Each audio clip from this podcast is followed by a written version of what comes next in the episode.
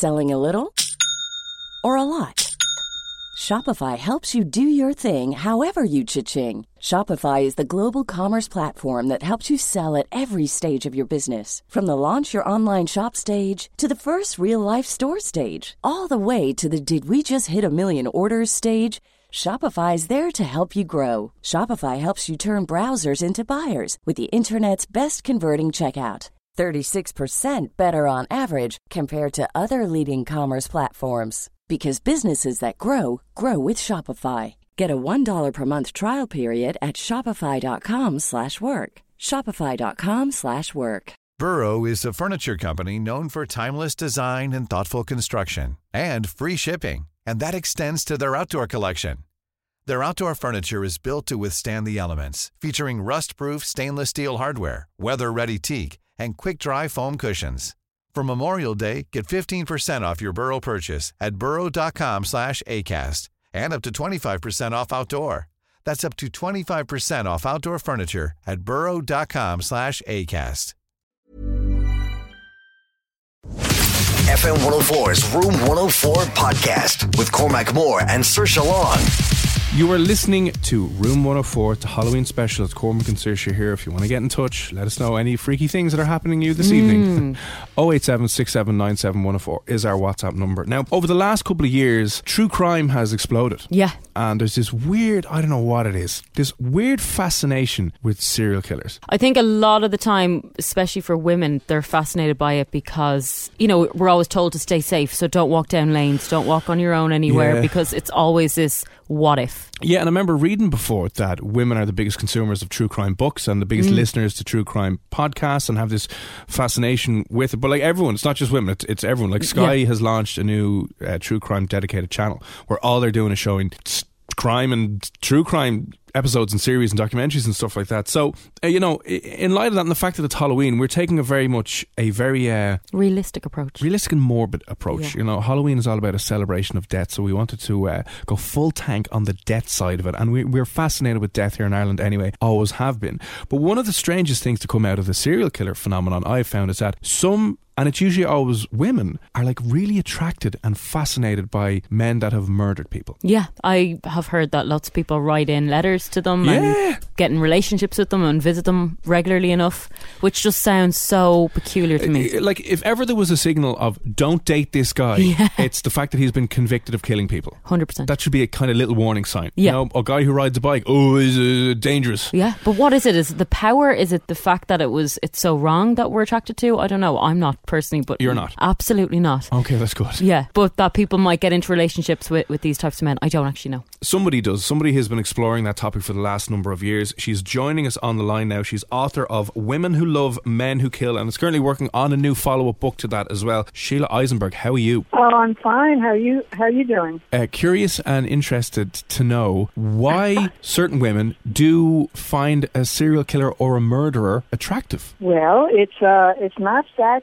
confusing actually, but we have to differentiate between women who love men who kill and women who love serial killers. So first, I'll tell you that the women who love men who kill. Uh, the book was written about women who love your ordinary garden variety killers, the guys who are in prison to just say one murder. And those women, I found out after I did a lot of research and interviewed about three dozen women, I found out that those women had been abused in their earlier lives. They were victims of sexual or physical or psychological violence, and they were victims. So for them, these relationships with men behind bars was safe. They were not attracted to the men's violence. They were attracted to the fact that he could not hurt them. So that's the first category. The second group of women, the ones you're talking about, the women who are attracted to serial killers, that's a whole different story. Those are women who are part of what I used to call our celebrity worship culture. Um, you know, we all have this basic need to be known, a need to be to stand out from the crowd. And when I first wrote the book, I wrote about a need for celebrity or to be noticed. And you know, I wrote then about how if you really want to be famous, it's easy to get a date or to get known or to get into a relationship with a serial killer. So women wrote to Ted Bundy, they wrote to different serial killers in the United States, and they wrote to notorious killers like Scott Peterson. He got um he got dozens of marriage proposals. Today, I would take it to another level. Today, we have in this country um, not only serial killers, but we have these mass murderers who go into a bar or a school or a place where people gather and they shoot up, you know, a dozen people. These people are attracting fans and followers who turn out to be very young girls and they're doing this online fan groups, fan fiction, writing fan fiction. You know, I'm not really sure at this point what it's about. This is what I'm researching for my new book. I will get back to you as soon as I figure it out. There's online fan groups. There's people who, who love those psychotic mass murderers who we hear about. I don't think they love them. You know, in the past, when I first wrote the book, there were women who I could say loved them. They got into relationships with serial killers you know, I interviewed women who married serial killers. And I think then it was the celebrity, the notoriety, you know, 15 minutes of fame. But today we have a different phenomenon going on because of digital, the digital media and the digital age and the internet. This fan fiction thing is very different. It's very confusing. That's what I keep thinking of that. Yeah. You know, I'm taking into account the cinema shooting yeah. that time that something like that are are these young girls thinking of this as nearly a video game type style that it's not reality. Uh, yeah, another way people like rewrite the end of Game of Thrones yeah. or rewrite the end of a movie or a series. Are they trying to rewrite the next step in this episode, horrible episode that happened in, in, in real life reality. Yeah, because if they were in front of this person, uh, or if they had been there and they've seen what actually yeah. happened and the devastation, and you know, I mean, it's traumatic. Would they change their tune then? I don't think so. I don't think so because in this country, at least, the killers who commit acts of particular brutality, like Nikolas Cruz, who uh, last year murdered 17 high school students and, and staff in Parkland, Florida, the, the focus of many fan groups they're like cults. He's got many followers, and they're usually teenage girls. I don't think that the violence would necessarily turn them off. You know, I, I don't know what it's about, and as I said, I'm still in the process of researching it. That'll be fascinating to see what to you actually that what you come back with. Can I go back to just some of the research that you did for your first book? As you said, you were investigating why certain women are interested or fallen over get involved with uh, murderers and people who are behind bars, and you said you spoke to a few of these people. Did any of the women that you interviewed, obviously it started off maybe writing to them and developed a relationship. Is that right that some of them wound up in actual relationships when the men were released from prison, and how did that work out? Yes, well, oh, some of the women, um, you know, it's sort of it's confusing because, as I said earlier, they were victims of early abuse. They were battered women seeking relationships with men who could not hurt them. However, one of the things they did once they got into these relationships was to work really hard to get the men released from prison. And I know a few cases where they succeeded. Uh, one sentence, one one case where the man's sentence was commuted. Another case where the man actually served his time and then got out. The interesting thing is these relationships do not work once the man is released from prison because the whole thing about a relationship with a man behind bars is that it's romantic with a capital R and it's it's unrealistic. It's it's uh, delusional. In other words, it's not real. Mm. So if you're in love or in a relationship with a man behind bars, he writes you love poetry, he writes you love letters. It's sort of like courtly, courtly love, like the knights and the ladies of King Arthur's Round Table. It's an idealized love. It's spiritual. It lifts them above the earthly realm into unreality and delusion. And the women I interviewed, there was no sex involved. It wasn't real. So when the men got out and it became real, it did not work. So that I found that very interesting. I suppose it's nearly not like the chase, but this idea of yeah, unrequited, unattainable, undesirable love. It's nearly like you're not allowed in the relationship, yeah. you're fighting for that, and that's the interest yeah, like, of it. Exactly. It's like the Lady Guinevere in the Round Table, and you know, Sir Galahad. You know, the men behind bars. There's, it's a courtly love. They're so romantic and loving and giving and kind. It's not realistic.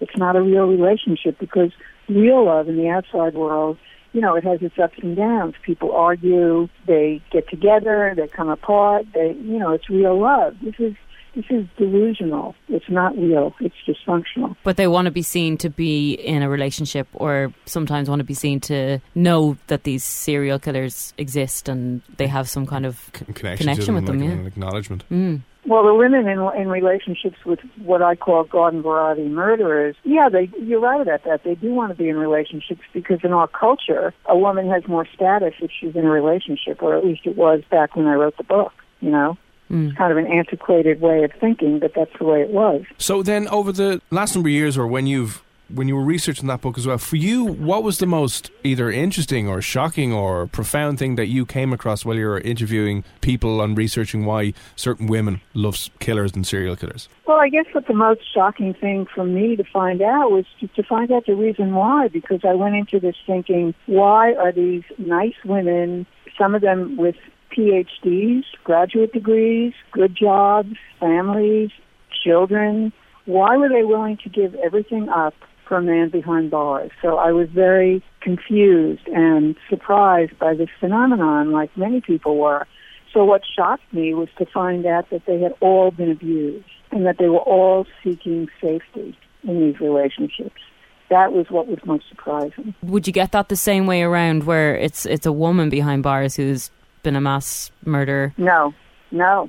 You've never No. found any men that have. Because I had one, it's in the book, there was one case of a serial killer, of the hill, one of the hillside stranglers. He was in prison in the state of Washington, and a woman got involved with him. And she was so convinced, oh, this was another thing, they're convinced of the man's innocence. They don't really believe that they really did it.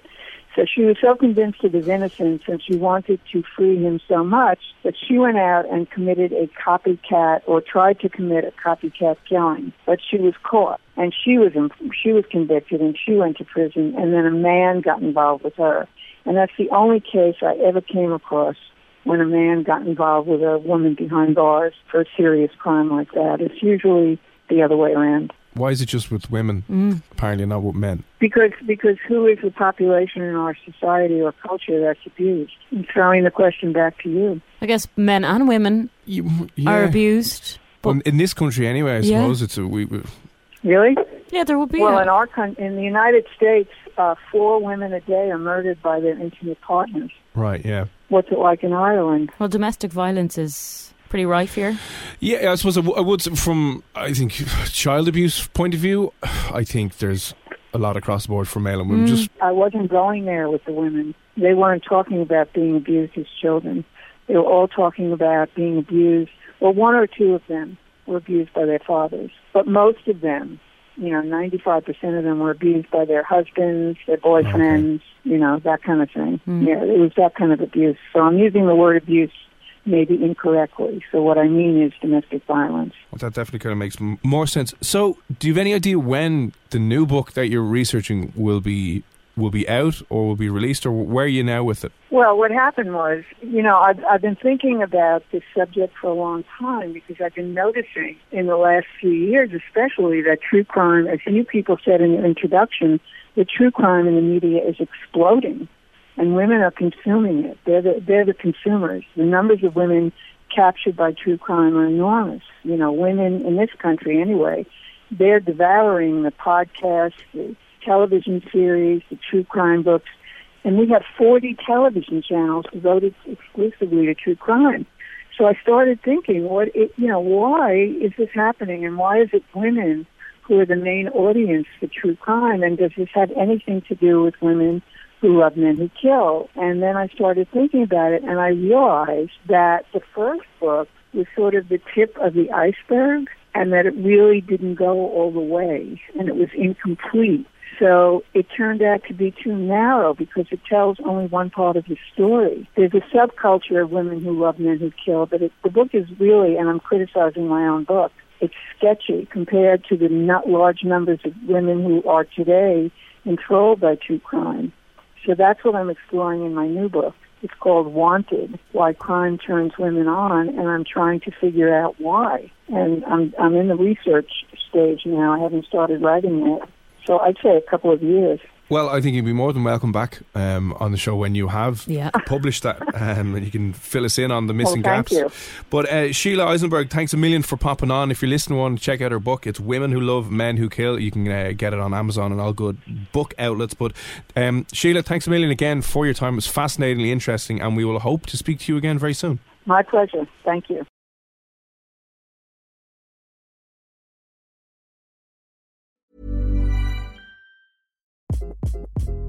Hi, this is Craig Robinson from Ways to Win, and support for this podcast comes from Invesco QQQ, the official ETF of the NCAA. The future isn't scary. Not realizing its potential, however, could be. Just like on the recruiting trail, I've seen potential come in many forms as a coach. Learn more at Invesco.com slash QQQ. Let's rethink possibility. Invesco Distributors, Inc.